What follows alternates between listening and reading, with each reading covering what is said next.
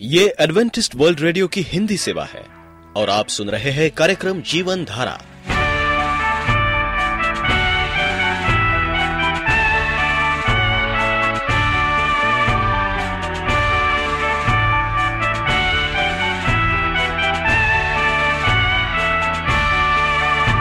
कार्यक्रम जीवन धारा सुनने वालों को मैं स्मिता और मैं अमित।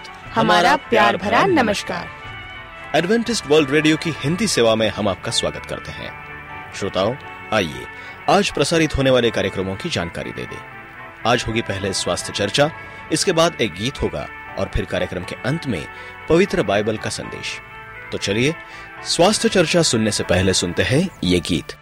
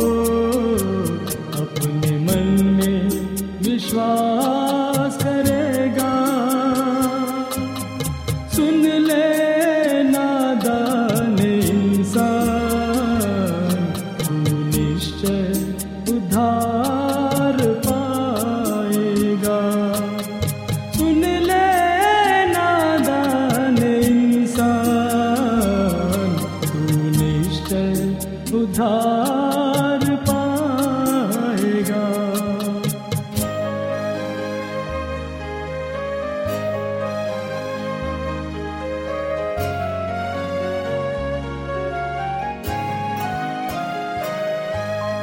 कब तक चलेगा अंधेरे में यूँ अपने जीवन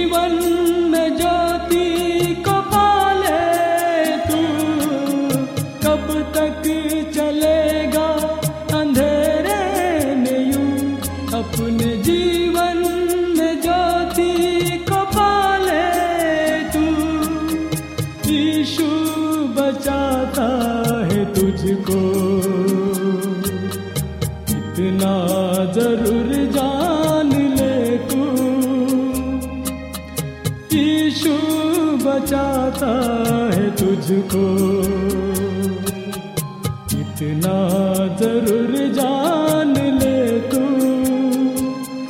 तेरा उद्धार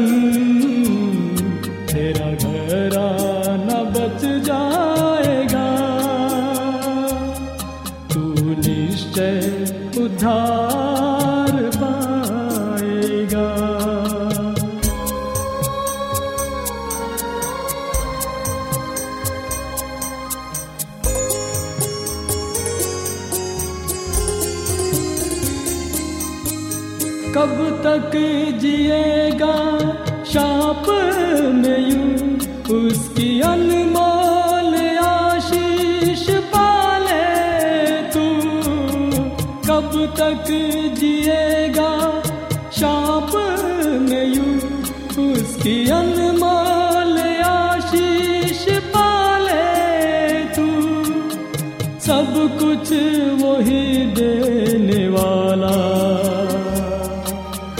इतना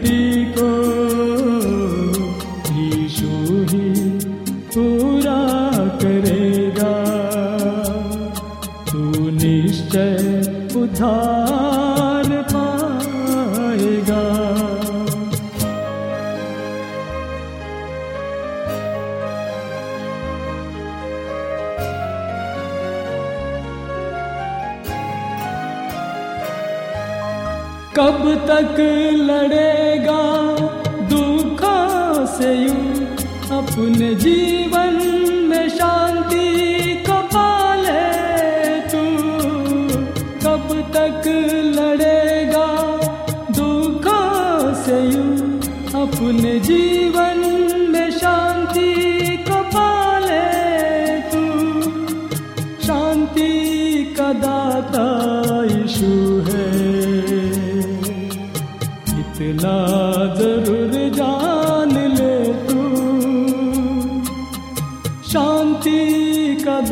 Oh.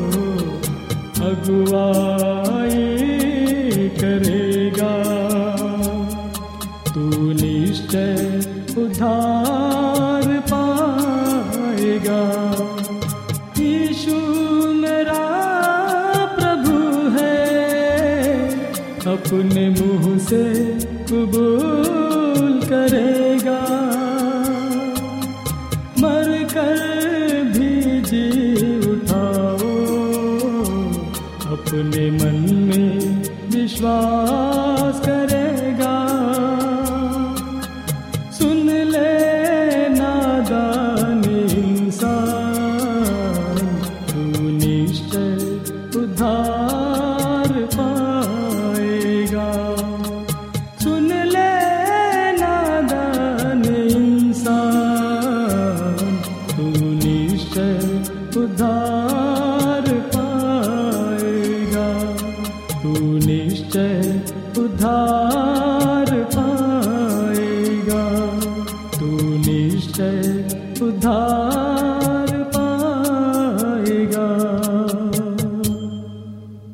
एडवेंटिस्ट वर्ल्ड रेडियो का जीवन धारा कार्यक्रम सुन रहे हैं।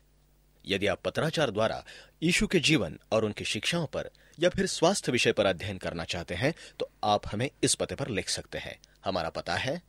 वॉइस ऑफ़ प्रोफेसी ग्यारह हेली रोड नई दिल्ली एक एक शून्य शून्य शून्य एक इंडिया। धन्य वे जो नम्र है भाग दो। प्री रेडियो मित्रों प्रभु यीशु मसीह के मधुर सामर्थी नाम में आपको भाई मॉरिस माधो का नमस्कार। मित्रों, हम देखते हैं कि प्रभु मसीह नम्रता के बारे में हमें बहुत कुछ कहते हैं। हम देखते हैं कि जब यीशु का क्या अर्थ था शब्द कोश कहता है कि नम्रता शब्द का अर्थ है, नरम, अधीन हो जाना आज्ञाकारी, ये सब नम्रता के क्या है? शब्द हैं, अर्थ है, जो हमें मिलते हैं। और परमेश्वर जो हमें ये कहना चाहता है हमारे जीवन में कि हम क्या बने? नम्र बने, किसके समान नम्र बने? ईसु के समान नम्र बने। और नम्रता से यीशु का क्या अर्थ है?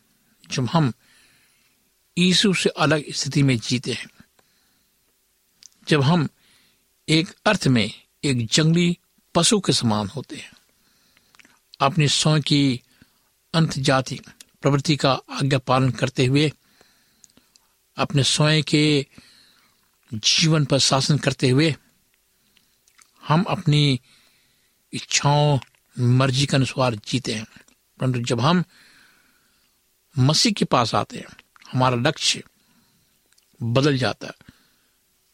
जब हम मसीह के आज्ञाओं का पालन करते हैं, अपने स्वयं के जीवन पर शासन करते हुए हम अपनी इच्छाओं, मर्ज़ी के अनुसार जीते हैं। परंतु जब हम मसीह के पास आते हैं, हमारा लक्ष्य बदल जाता है।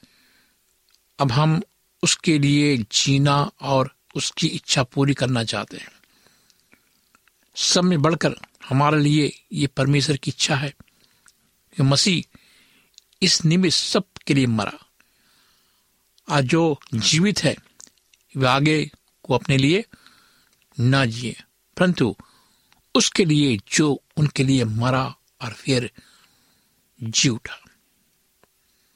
दूसरा ग्रंथियो पाँच, पंद्रह। हम नम्र हैं, हमारे स्वामी की इच्छा के प्रति हम क्या है? समर्पित हैं, आज्ञाकारी हैं, उसके लिए काम करने का तैयार हैं। और जब हमारे जीवन हृदय सच्ची नम्रता से चिन्हित हो जाते हैं, जब हम सच्चा सुख पाना चाहते हैं। यीशु ने ये नहीं कहा, नम्र हो जाओ और तुम पृथ्वी के अधिकारी होगे। किसी अन्य से अधिक वे जानते थे कि नम्रता परमेश्वर का क्या है। वरदान है, एक पुनः जन्म है, अंदर एक नए जीवन का क्या है, परिणाम है। मूसा नम्र था परंतु वो स्वभाव से नम्र नहीं था। उसने क्रोध में एक मिस्री को मार डाला और अधिक अवसरों पर उसने प्रकट किया कि वो स्वभाव वश नम्र नहीं था।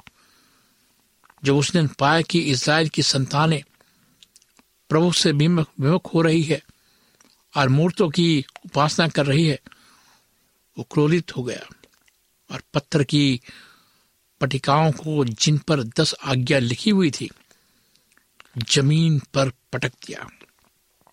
उसकी नम्रता एकदम स्पष्ट रूप से उसके स्वभाव के विपरीत थी। ये परमेश्वर का एक आश्चर्य कर्म था। मूसा तो पृथ्वी भर के रहने वाले सब मनुष्यों से बहुत अधिक नम्र स्वभाव का था। पत्र स्वभाव से नम्र नहीं था, वो क्रोधित हो गया और एक सिपाही का कान उड़ा दिया, जो यीशु को गिरफ़्तार करने आया। अब मैं सोचता हूँ कि हम आराम से ये अनुमान लगा सकते हैं कि वो उसकी गर्दन का लक्ष्य कर रहा था। उसने बार बार गुस्से में क्रिया खाई। जब उस पर यीशु का एक चेला होने का दोष लगा, फिर भी मनुष्यों में सबसे नम्र था। मसीहत का सबसे अधिक मज़बूत पुरुषार्थ वाला प्रदर्शक उसे उसकी नम्रता कहाँ से मिली? अपने जीवन परिवर्तन से पूर्व पौलुस नम्र नहीं था। घमंड से और निर्दयता से उसने सारे मसीहों को बंदी बनाया और उन्हें पूरी तरह नाश करना चाहता था। वो हटधर्मी स्वार्थी, अहंकारी था। जब उसने गलतियाँ की, कलिसिया को अपना उत्तेजनापूर्ण स्नेहील पत्र लिखा अन बातों के बीच उसने कहा, आत्मा का फल क्या है? कृपा है, सजनता है, भलाई है, नम्रता है। गलतियों पाँच, बाईस, तेईस। हाँ मेरे दोस्तों, ये किसने लिखा? पत्रस ने लिखा। मेरे दोस्तों, नम्र रहना हमारा मानव स्वभाव नहीं है। इसके विपरीत, घमंडी और गर्म मिजाजी रहना हमारा स्वभाव, हमारी प्रकृति है। इसी प्रकार नया जन्म हमें हरेक के लिए इतना ज़रूरी है। इसी कारण, यीशु ने स्पष्ट से लच करके ना केवल निकदिमस से वरण हम में से हरेक से कहता है कि तुम्हें नए सिरे से जन्म लेना ज़रूरी, योहन्ना तीन सात। नम्रता वहाँ से आरंभ होती है। आपका स्वभाव, आपकी प्रकृति बदला जाना ज़रूरी है। कि आप ये सुख चाहते हैं? तब आपको नया जन्म लेना ज़रूरी है। ये पहला कदम है। यदि आप ये पहला कदम उठाने में बहुत घमंडी है, जिद्दी है आप पृथ्वी का अधिकारी होने की, की लायक नहीं है। जब हम मसीह की इन आज्ञाओं का परित्याग करते मेरे दोस्तों हम स्वतः ही उसकी आगामी प्रतिज्ञाओं का अधिकार खो देते हैं। जब हम गलत आरंभ करते हैं तो अंत सही नहीं कर सकते। यदि पुनर्जन्म नहीं हुआ तो प्रदान की गई नम्रता भी हो सकती है। और नम्रता नहीं तो कोई सच्चा सुख नहीं हो सकता। एक बार एक मधुमक्खी ने मुझे डंक मारा। डंक ने मुझे चोट की। किंतु इससे मधुमक्खी क्या हुई? मर गई। इस प्रहार के परिणाम स्वरूप वो मर गई, किंतु मैं नहीं। इस तरह मैं क्रोध से मैं किसी पर बरस सकता हूँ। हाँ वे मेरे हाव भाव से आहत हो सकते हैं, किंतु मधुमक्खी की तरह। मैं हूँ जिसने कहीं ज़्यादा चोट खाई। बदला लेने में सावधानी पूर्वक किए गए आक्रमण आक्रमण एक आम बात हो गई। ये हम देखते हैं कि हमारे जीवन में होता है।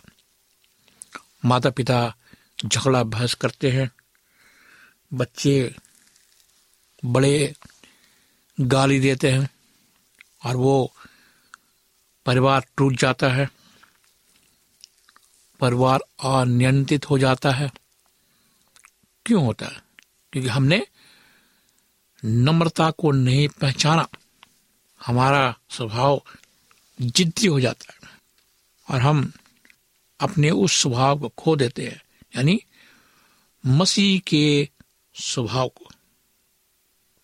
बाइबल कहती याकूब तीन सत्रह में, पर जो ज्ञान ऊपर से आता है, वो पहले तो पवित्र होता है, फिर मिलनसार, कोमल और मृदु भाई और दया। अच्छे फलों से लदा हुआ पक्षपात कपट रहित होता है यागोब तीन सदरा किसी संत ने कहा है भद पुरुषों जैसा मज़बूत कुछ भी नहीं है। फिर सुनिए भद पुरुष कौन है? जो एक मसीह है। वास्तविक मजबूती जैसा कोमल कुछ भी नहीं। चार्ल डिक्सन ने लिखा कि एक मनुष्य व्यवहार में कभी भी एक सच्चा भद पुरुष सब व्यक्ति नहीं हो सकता, जब तक कि वो हृदय से एक भद पुरुष सब व्यक्ति नहीं है। अगर हम हृदय से एक अच्छे व्यक्ति नहीं है तो हम नम्र भी नहीं हो सकते।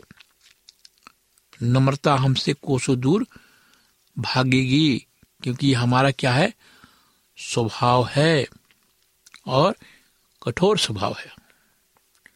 मेरे मित्रों, आइए हम नम्रता को समझे और जाने आत्मा का फल क्या है? गलतियों की किताब में लिखा है। गलतियों पाँच तेईस में बहुत कुछ लिखा गया है। कृपा, भलाई, नम्रता, प्यार, मोहब्बत सब भरा हुआ है। और हम आगे देखते हैं, क्या हम हमारे जीवन में ये सब है? प्यार, कृपा, भलाई, नम्रता।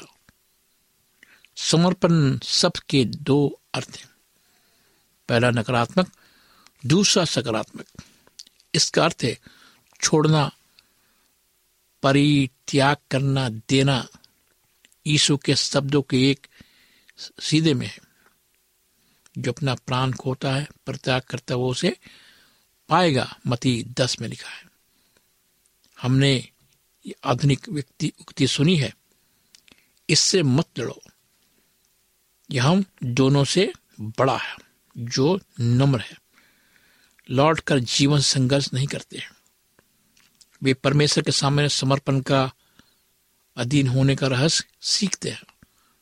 तब वो परमेश्वर हमारे लिए लड़ता है।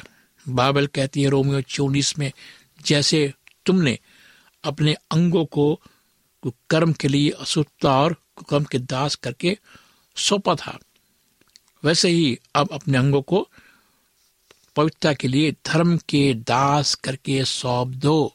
रोमियो ची उन्नीस, इसमें क्या लिखा है? तुम अपने उन अंगों को, जो पहले तुम पाप में डूबे हुए थे, लेकिन अभी तुम परमेश्वर के पास हो तो क्या करो? अपने अंगों को पवित्र करो। धर्म के दास करके सौंप दो। किसको सौंप दो? प्रवेश मसीह को। हमारे दिमाग को शेष से भरने पाप में कुकर्मों से अपने शरीर का नज़र करने के लिए हम ही दोषी है। और कोई नहीं। जब आपका जीवन अर्थपूर्ण होना आरंभ हो जाएगा, या अधीन होना हो जाएगा तो आप फलदायी होंगे। आपके जीवन में फल लगेंगे। आप खुद देखेंगे कि आपका जीवन जो है बदल रहा है, उदासीनता घट रही है, आशा आ रही है, उम्मीदें आ रही हैं और नम्रता आ रहा है। भले वस्तियों के ज्ञान आपके जीवन में आ रहा है, परमेश्वर पर आप संपूर्ण भरोसा कर रहे हैं, क्योंकि आप पृथ्वी के अधिकारी हैं। हम सब पृथ्वी के अधिकारी, पृथ्वी को परमेश्वर ने हमें सौंपा है, सुखी है जो नम्र है। सुखी है जो समर्पित है। सुखी है वे जो भरोसे के साथ अपनी ज़िंदगी, अपना भविष्य, अपना भाग उनके सृष्टिकर्ता के योग हाथों में सौंपते हैं। सुखी है वे जो जाने देते या परमेश्वर को देखने, करने देते हैं। परमेश्वर हमें वश में करने के लिए हमें अनुशासित नहीं करते। ध्यान से सुनिए, परमेश्वर हमें वश में करने के लिए अनुशासित नहीं करते। नहीं, परमेश्वर ने हमें रॉबर्ट नहीं बनाया। परमेश्वर ने हमें स्वतंत्रता दी है। हम माने या ना माने, अपितु एक उपयोगी और आशीषमय जीवन की पूर्व तैयारी के लिए हमें तैयार रहना है। इसलिए भैया भाइयों, मैं तुमसे परमेश्वर की दया, स्मरण दिलाकर विनती करता हूँ कि अपने शरीरों को क्या करो? जीवित, पवित्र परमेश्वर को भावता हुआ बलिदान करके चढ़ाओ। यही तुम्हारी आत्मिक सेवा है। संसार के सदस्य ना बनो परंतु तुम्हारी बुद्धि के नई हो जाने से तुम्हारा चार चरण क्या हो? बदलता जाओ। जिससे तुम क्या हो? परमेश्वर की क्या बनो? भली भावती सिद्ध, इच्छा अनुभव से मालूम करते जाओ रोमियो बारह एक दो। परमेश्वर आत्मिक क्षेत्र में वो करता है जो विज्ञान भौतिक क्षेत्र में करता है। हाँ मेरे दोस्तों, मैं चाहूँगा कि आप अपना जीवन परमेश्वर को दे, नम्र बने। आप अपनी ताकत से, हिम्मत से नम्र नहीं बन सकते, लेकिन परमेश्वर आपको नम्र बनाता है। परमेश्वर हमें नम्र बनाता है, ये हम प्रार्थना करें। जीवित पिता परमेश्वर, माँ तेरे पास आते खुदावन, अपने सभी पापों और अडम्बर को लेकर, जो हमने पाल रखा है। हम आज अपने पापों को तेरे हाथ में सौंपते खुदावन। हमें नम्र बना, हमें नम्रता सिखा, हमारे अंदर जो क्रोध है, उसे शांत कर हमारे अंदर जो मनुष्य का स्वभाव है, उसे तो अपने ऊपर ले खुदावन और हमें रक्त से धो। इस प्रार्थना को परमेश्वर मसीह के नाम से मांगते हैं। आमीन। मित्रों, अगर आप उदास हैं, निराश हैं, आप चाहते हैं कि मैं आपके लिए प्रार्थना करूँ। स्वर्ग में बैठा परमेश्वर जो जीवित है, प्रार्थना का सुनने वाला परमेश्वर है। आप हमें पत्र लिखें, ईमेल करें, फ़ोन करें। मेरा ईमेल नंबर है Morris M O double R I S Gmail dot com Morris M O R R I S A W R at Gmail dot com मेरा नंबर लिखें, मेरा नंबर है नौ छ आठ नौ दो तीन एक सात शून्य दो। नौ छ आठ नौ दो तीन एक सात शून्य दो। इस कार्यक्रम को सुनने के लिए आपका धन्यवाद। परमेश्वर आपको आशीष दे।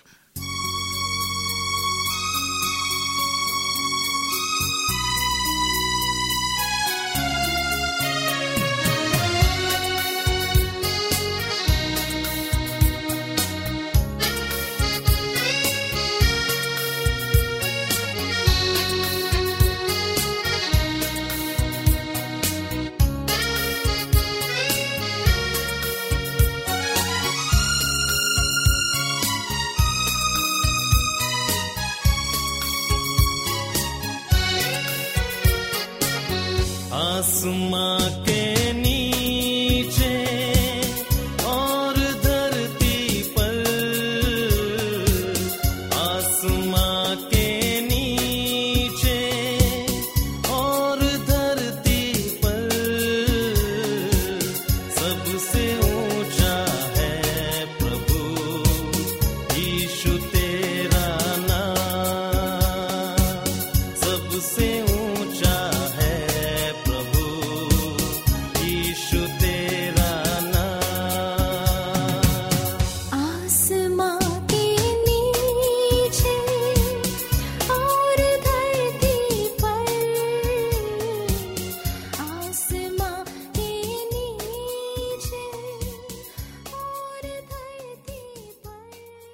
यदि आपका कोई प्रश्न या सुझाव हो तो हमें अवश्य लिखिए। हमें आपके पत्रों का इंतज़ार रहेगा। हमारा पता है।